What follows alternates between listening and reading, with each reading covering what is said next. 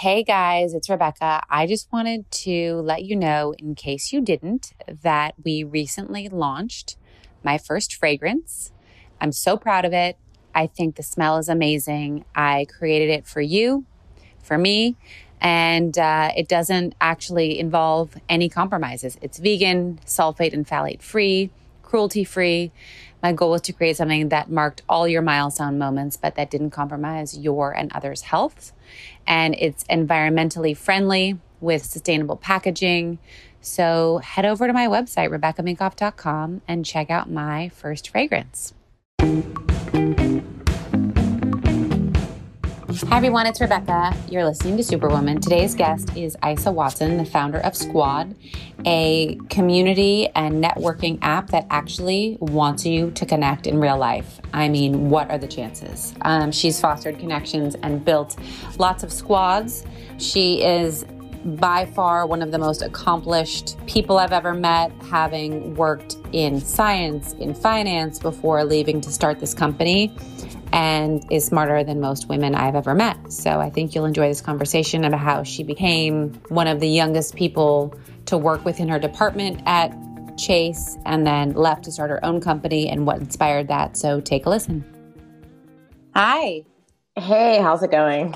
So great to talk to you again. I feel like by the time uh, we're done recording today, I will know everything. I'll be able to recite your bio.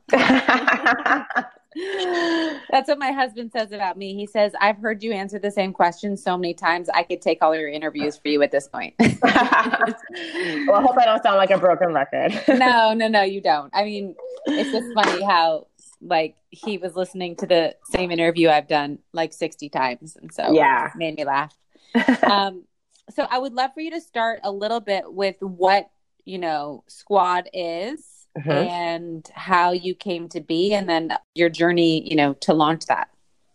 Yeah, so we built Squad as, you know, the next generation solution to social media and the ability to connect with people in a healthy and meaningful way. Squad was built out of the need for community you know, social media has been around for a long time. When I think about the legacy platforms, the Facebooks, the Twitters of the world, those are 10 to 15 years old at this point.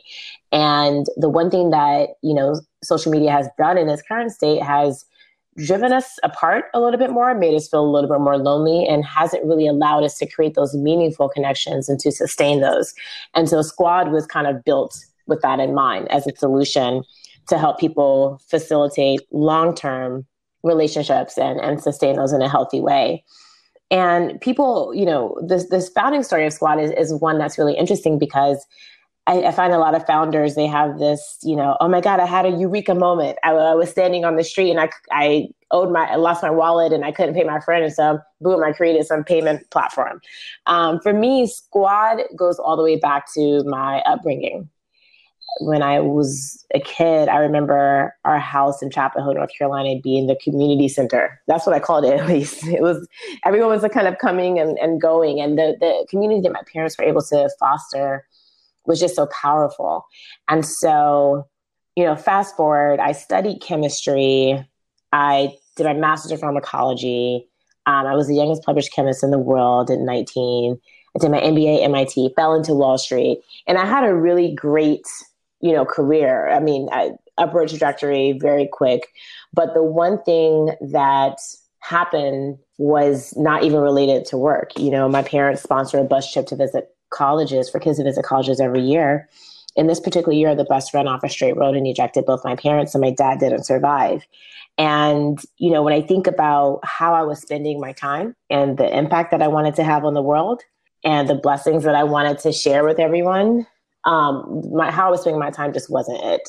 And so it kind of took me back to my roots, what was really important to me. And I kind of go back to the importance of community and seeing that in my childhood and seeing that, you know, transcend through all my healthy adult relationships. And so that was actually why the catalyst for creating Squad.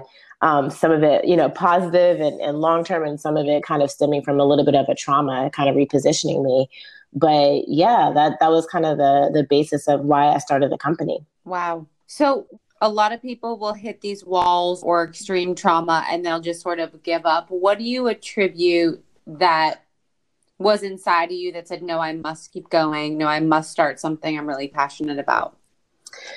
My dad being thrown out of the front window of a bus um, was the most traumatic thing I've ever gone through. Yeah. Uh, and my parents were married for 35 years, and it was my mom's first time, like, not, you know, it was just, it was just a lot. And I think for a while it took me a, a, a, long time to process what what had happened. But once I started to, I went through just such a variety of emotions. I was angry, I was upset, I was sad, I was driven. But the one thing that I kept coming back to, Rebecca, was the fact that my dad, what would my dad have wanted? You know, would he have wanted me to be held back or would he have wanted me to continue to excel? And the one thing that my dad always said to me is that he says, Isa, you are such a blessed girl, and it's your job to share your blessings with as many people as you can while you're on this planet. And I'm, I've never forgotten that. So when I think back to the things that made me kind of tap back into that, you know, it was really the community that I created around myself. It was therapy. My therapist has been so critical and and helping me get to the other side of that. And it was just kind of maintaining perspective and giving myself permission to feel everything that I was feeling. I think so often feelings and emotions arise and we just like shut them down like it's a cockroach or like a bee. It's like shoo. and the reality is that when we do that, we don't allow ourselves to effectively deal with what that emotion is. And we're not kind of moving on from that problem. And so I think that was, it was a lot of internal work. And I'm, I'm I still have setbacks, you know, but at the end of the day, I, I feel like I'm in the right mindset and the right place to keep moving forward. And I, I do feel like my dad is with me. I love that. And I love that, you know, you put in the work to not that you'll ever come out the other side because I don't think anyone can recover, you know, the loss of a loved one, but that right. you're pr- pushing through. Did you feel like you applied that same mentality to the idea of, I have this cushy job on Wall Street. Cushy, not necessarily saying that it was easy by any stretch of the imagination, but financially stable into launching your own company? Or what did you go through there? I absolutely did because it was two things. And this is like, again, for better or for worse. I was, I, I, I shifted my perspective to from, okay, I'm going to plan out my next 15 years of my career. I'm going to make partner by this age. I'm going to run a division by that age. And then I'm going to run for US Senator by that age. And that was like, I mean, I had this whole elaborate plan, Rebecca. but the reality is that trauma made me live a lot more in the moment. And it made me say, eh, what am I doing today to maximize the value that I'm delivering to the people around me? and to stay healthy myself so that I can continue to deliver to the people around me. So, you know, leaving JP Morgan was a big decision. Like I was a very I had a very highly visible role. I was, you know, a direct to the most senior leaders at the firm. And I had a lot of responsibility, especially for that age. You know, I was in my late 20s. But I said to myself, I, I looked at myself in the mirror one morning and I said, am I really happy and fulfilled yeah. going into this role and going into this job every single day? Or is there something that will make a bigger difference in this world? And if so, let me just go ahead and do it. And I, I think that the fear that I had of like, well, what if I fail or what if I this doesn't work out? I think the fear that I had just kind of it didn't go away completely, but it just wasn't as relevant. It wasn't a decision driver. So that absolutely kind of played a part in, in why I decided and how I decided to leave JP Morgan. Yeah, I think a lot of uh, I was talking with Jessica Garcia. She's an actress, and she was saying, you know, she was on a hit TV show, still waiting tables because she wasn't being paid enough, which was wrong on many levels but she was like you have to want to do what you want to do as if you're m- making no money or not being paid at all you know that's how much you have to love your passion at least when you start out so i think yeah i think anyone who starts this you know needs to be ready to say goodbye to all that for a little bit or for a long bit until you know so they can really achieve their their goals yeah, exactly. And quite, quite, frankly, like for the first few years of the company, I didn't take a salary. I saved up enough of my JP Morgan money to just kind of live. Um, but yeah, I, I did it for for no money, and it took a while to raise. I mean, fundraising was a barrier and all that other stuff. So it, you know, I definitely realized in that moment of just like pure struggle that um, it was definitely a huge passion of mine. Totally. So take me through the first few years of startup pitching, fundraising. You know, women have tend to have more trouble raising money than men. You're also a black woman raising money, so I'd love to hear what that experience was like. So the first few years of a startup, I imagine, is like somebody having zero guidance trying to raise a child by themselves for the first few years. Yeah. like as a teenager, probably. like you think you know things, but you don't know what you don't know. And it just ends up being a whole entire clusterfuck like every day.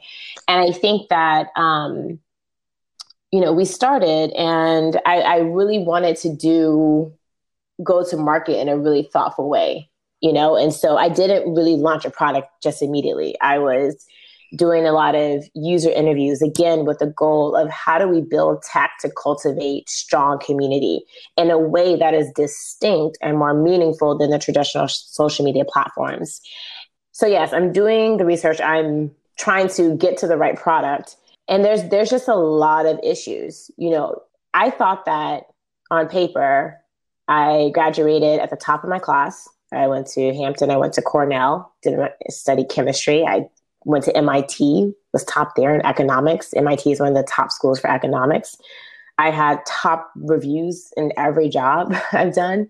And so I thought that that credibility would translate and would transfer, and people would say, oh, you know, you have all the these great experiences. You've built billion dollar products before. You've, you know, delivered things, you know, under budget and, you know, ahead of deadline multiple times you're you're good.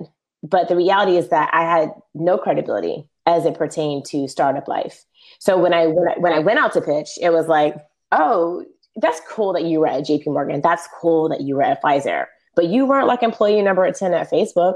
Well, you know what? That ship has sailed. Like, I, there's no way I can fucking be employee number 10 at Facebook at this point. so, or they were like, but you weren't employee number three at Spotify. So there was the, the, the line in the sand had moved. And so I think, you know, and it was also it was a little bit of a distraction, Rebecca, but I spent the first few years doing a lot of credibility building. And not, we had, and we had launched a product, but we were just like kind of, we quietly had launched it but it, again, credibility building. And I had over two to 300 meetings, information meetings with like Silicon Valley type of people um, that were experts in product and go to market and, you know, analytics and data science and all these other things just to build that up. And then once I started to get that going, that will like, and I, I would meet with one very influential Silicon Valley person. They would introduce me to another three and then you know so on and so forth. And then i would start having honest conversations with them especially the white men who i knew were in like very um, quote unquote like elite credible positions. I would tell them straight up i'm like i need you to lend me some of your credibility.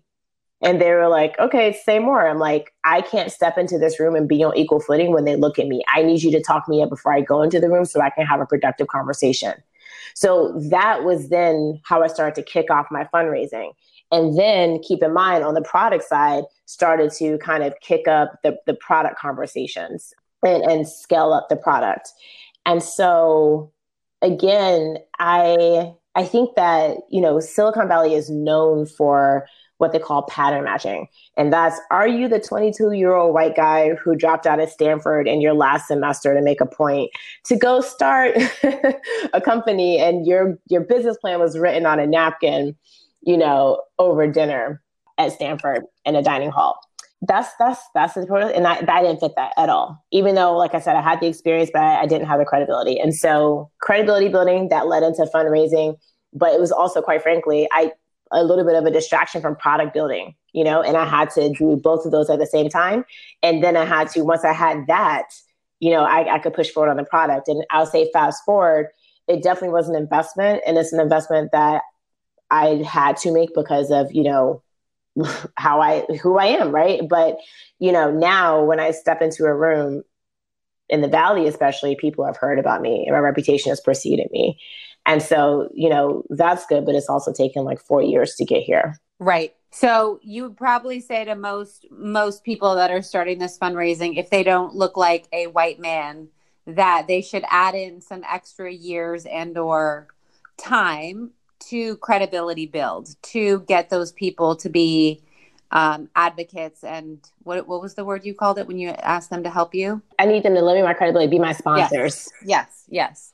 So people should really build that in because it sounds like once you did that, as annoying as it was, mm-hmm. now you have a strong base of people who know you, who support you, and fundraising probably is easier today than it was when you launched. Yeah. Yeah. Fundraising is easier today than it, yeah. But also keep in mind, remember, you know this too, Rebecca, they do move the line in the sand. yeah. They do move the line in the sand. If you needed like $2 million of uh, revenue to raise a series A, you go back a month later, they tell you it's $4 million. Right. right. And so right. the line always moves. But yes, at least I'm part of the quote unquote inner crowd now. So, what would you tell people who a have never raised money, um, who are thinking about it? I'm always like, get ready. This is not easy. It's not just like people like, oh, great idea. Yes, here's the check. Right. Um, what are some things you want like our listeners to know that is like three things to know before you start trying to raise money, especially if you're a woman and then take it another step further, a woman of color or a black woman, it gets harder, right? Right. Um, I would say the first thing is that you should start the fundraising process before you actually need the money. Even more specifically, the fundraising process, the way I talk about it, is also relationship building. There's a great deal, like people aren't just gonna write you a check. They don't know you, they don't know, you know, anything about you because you have a good idea what they want to know is who you are, how you move. That feedback that they gave you about your product or that feedback that they gave you about, you know, finances and things like that. Did you take that feedback? How did that play out? I started all of this networking about two years before we raised any kind of real capital. So we've raised about $4 million. And, you know, it was quite frankly, um, just so many meetings after meetings after meetings after meetings to make sure I could build that network. And I needed that to make my fundraise successful. So start, the first thing I would say is start before you actually need the money. The second um, I would say is try to get traction before you raise.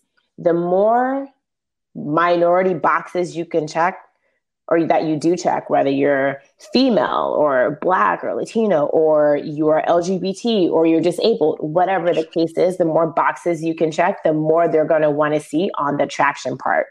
And what I mean is, you know, if you're selling a beauty product, you know, even if you don't, you haven't had the money to produce the product yet, do you have, have you built a subscriber base? Have you built like 10,000, 20,000 people that are subscribing that have signed up for the pre launch?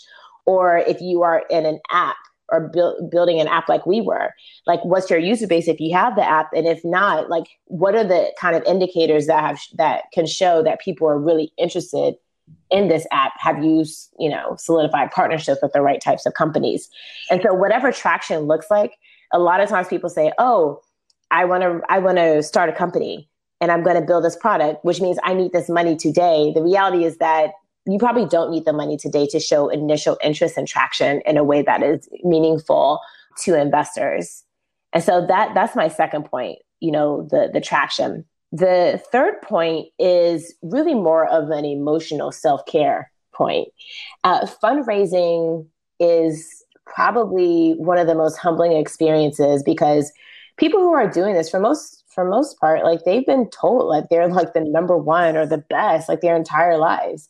And in a very concentrated period of time, you're being told no in a very invalidating way by people that you probably admire and respect. And it, it takes a toll on you just emotionally. Like fundraising is, you know, my experience with fundraising is really all encompassing. I couldn't really focus on much else when I was fundraising. I couldn't focus on even difficult personal relationships that I wanted to repair. I was like, I have to fundraise. I'll catch you on the other side of that. But I think that, you know, making sure that you have the right personal support system around you and making sure that, because fundraising is a very invalidating experience, what are your sources of validation around you? Making sure you have that, I think, is really important just to maintain your sanity. Like you see, especially a lot of female founders who will say like man, I got rejected 100 by 200 by 300, 500 investors. That is not uncommon. Right. And so um, that's the third thing I, w- I would point out because your emotional health is actually a, a critical part of your success as well. I maybe sound like a broken record here, but I tell the youth, I'm like, your career is not, you know, ordering your Uber or clicking your Amazon. It does not come that quickly. And fundraising probably is a hundred times more hard than that. It's like finding a needle in a haystack because it's not just any money you want. You want to make sure that you're you're now in you're essentially now married to some other people and there's a lot more at stake than i think maybe a marriage is unless you have kids and you know these people have the opportunity to control right some of what you want to do you now answer up to people so it's definitely something to make sure you actually fall in love or at least really like your partners mm-hmm. so what would you say now that you've been doing this it's been four years is that what you said mm-hmm. four years what do you want to do with the company and how have you pivoted when this whole pandemic hit? Yeah, so I would love for Squad to be the new norm for people connecting. So just how people talk about Facebook, they use it as a verb, just Facebook me. Or, you know, the way that they casually talk about IG. I would love for Squad to be at that magnitude. And not just, you know, for bragging rights, but more importantly, because I think that as a society, as a global world, we have gotten away from empathy and compassion and healthy relationships with one another, in part because of our unhealthy relationships with technology. And that's where I think Squad can play a really, really significant role in society.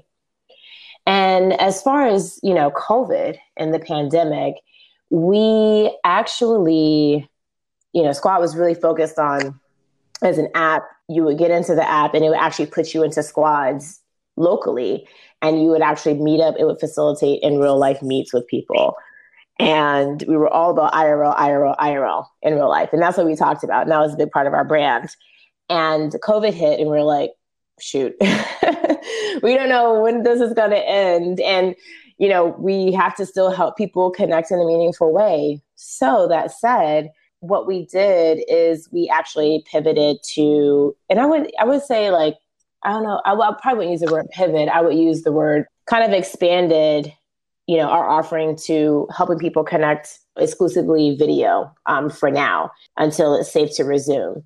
We're going to resume IRL meets more so on, in the college settings, um, probably before some of the other settings. But moving out of the pandemic, Squad will you know, help people facilitate that connection in real life and virtually. So it will be a bit of a hybrid, but again, the overarching goal is to help people find friends that they will love and connect meaningfully.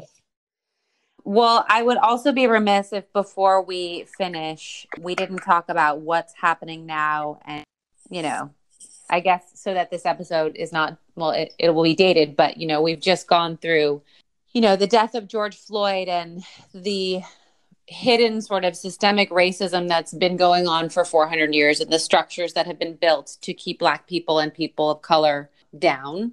And then let's add your gender. Let's add your gender to the mix. Right. Just to make it harder. So did you want to touch on how these issues have hit you and or like what you've done to sort of buck the system, succeed in spite of what society has sort of put there to make sure that most people of color and black people don't make it? Yeah, you know, to be honest with you, this is the first time in a long time that I'm dealing with the issue. Um, and it's not because I'm not black. If you see a picture of me, you can clearly tell. It's not because I don't know it. It's just because I think that in order to deal with like all the stuff that I actually have to get done in a day, things come up and you just try to like you you hear them and you're like, oh crap, that's terrible and then you try to like push it out of your mind for a second so that you can continue moving forward but i think that this is something something hit differently about it or maybe it was just the been the volume and the length of time. I think all those components just made the month of may and june um, the whole summer in 2020 just feel a lot differently and made us face the issues that we didn't want to face. And i can tell you that my therapy session last week I spent most of my therapy session crying. I had to take off my eyelashes. I was like, oh my God. I was like, I'm so tired. I'm so exhausted. Um, you know, and I, I, this country has a real nasty problem with systemic racism in a way that's just, as Black people, you're just told, you know what, just like, you can't change a whole system overnight, but what you can do is like kick ass on that deliverable. What you can do is like get an A on that exam. And so you're looking at that next thing that you're trying to achieve as opposed to thinking about all these things that feel insurmountable to change. Um, and so I've been doing, you know, some things. One, first of all, I've been engaging in my my own self care and just giving myself the space to feel. Mm-hmm that I really wasn't giving myself before because I was like, you know, I don't have time to cry. I don't have time to be sad. I have things to do it was just how it was just how I coped with it, you know, at the time, just from a survival mechanism. I am, to be honest with you, there's a lot of different things you can do. People are protesting, people are having conversations. I've been open to having conversations with some people. I do think that it it does fall on non-black people to kind of at first try to do a little bit of their own research to understand like how do we get here you know, there's a lot of interesting, you know, topics on that. But I've been I've been open to having those conversations and, and some of them have been quite productive. And I think that, you know, it's not always about a, a police officer kneeling in the back of someone's neck for almost nine minutes. It's it's the fact that I can go to a store and get followed. It's the fact that I get pulled over driving my mom's BMW. It's a, it's all these things, right? And it's educating people in some of those smaller things, especially white people, so that like we can break down and dismantle that that systematic racism. Um, and then, quite frankly, I, I I used to tell people, Rebecca, if you if you had met me five seven years ago, five seven years ago, you would have known me as that person who wanted to be, who was adamant about being governor and U.S. senator. I was, and people were like, "I you should be president. You should be president." And I was like, "I don't want to be president. I don't, I don't want to do all that." But I will, I will be U.S. senator or governor. And you know, in 2016, that that like I was committed to it. I was like, went out the window. Um, you know, I do think that politicians have play a really important role, but it's just something about maybe I want to spend my time differently as a private citizen, influencing in a different way. But I have spent a lot more time even with with people who are running for office who I think can help dismantle this system, who obviously agree with, you know, I agree with a lot of their values. I don't agree with everyone 100%. Um, but obviously, I agree with a lot of their values. But like, are you anti are you anti-racist? Are you breaking down some of these barriers? Are you dismantling this this issue of systemic racism that we have? White people and black people use marijuana at the same rate, but like 80% of the, the incarcerations are for black people. You know, it's just it's things like that. And so I even have a friend right now. Um, his name is Mondaire Jones. We were neighbors when he was at Harvard Law School and I was at MIT. He's running for Congress in New York 17th district. I've even been doing a lot of work on on his campaign and supporting him. And so that's kind of what I've been doing. I've been putting, you know, my money and my action where my heart is. I've been allowing myself to feel a lot more of the pain. Um, that way I can kind of deal with it in a more productive way. And I've also been just taking time to engage in productive conversations that I feel would be helpful to people. I think that's awesome. And I think that, like what you said in the beginning, you don't owe it to any white person, you know, to explain or educate us, you know? Mm-hmm. And so I've really taken the last two weeks to not only educate myself and say, where, where wasn't I thinking deep enough and, and acting more? But I think that any, you know, Netflix is like, there are so many people and platforms making this stuff free you know yeah um I think that you had said it on our Instagram live that we could just text you, right? Is that still available? It's still available. If it's available when this goes live, I'm not sure, but yeah, it's it's still there. It's ISA. Um, text ISA ISA at four seven four seven four seven, and there we put just a list of a Google Doc that had a bunch of links to articles that we thought were pretty educational movies or series to watch as well as books because apparently like the whole what's popular on Amazon has changed pretty dramatically in the last month. And so, yeah, like I we put that together and that's been people have said it's been helpful. It's been great. I sent it to my whole company. I love it. That's awesome though. But Rebecca, to be honest with you, it's it's people like you on the other side. And when I say the other side, I mean, you know, the side where that the safe side, right? Um, or safer that that use your power to help empower other people and to help encourage people who look like you to you know educate themselves and it's, it's it, there is a lot of white allyship right now and i'm not knocking it but i do i'm it's not lost upon me that there are people who were doing this before it was popular and before those black squares popped up on twitter i mean on instagram. And you were one of those people. So that's that's super clutch. Well you know what? I had a microcosm of of discrimination compared to what you've gone through and it's never left me you know since i was little being judged all the time on my religion. And so i'm just like i'm going to make sure that i have empathy. I think we talked about this too. Empathy and like i know what that shit feels like it is, but it's not based you know you have to get to know me to then discriminate right whereas right right people of color and and black people they get it when they walk in the room so that that awful feeling has never left me. I carry it with me to this day. Well, thank you. This was awesome. And I'm excited to see um, everyone start saying, oh, just squad me. exactly.